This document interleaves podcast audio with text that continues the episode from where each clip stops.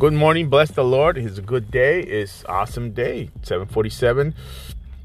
I'm somewhere in Lowell, Mass on a field job in the cold weather where you guys are having it easy. God bless you. Have a wonderful day. I pray for you this morning. I ask God to touch you, to speak to your heart.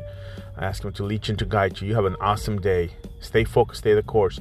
To encourage you, Psalms 119, verse 2 Joyful are those who obey His laws. Bang. You obey His laws and be joyful and search for him with all their hearts. That's you. Are you searching with all his heart, with all your heart? I don't know about you, but I am this morning talking about the Holy Spirit to Jesus, talking to the Holy Spirit about him.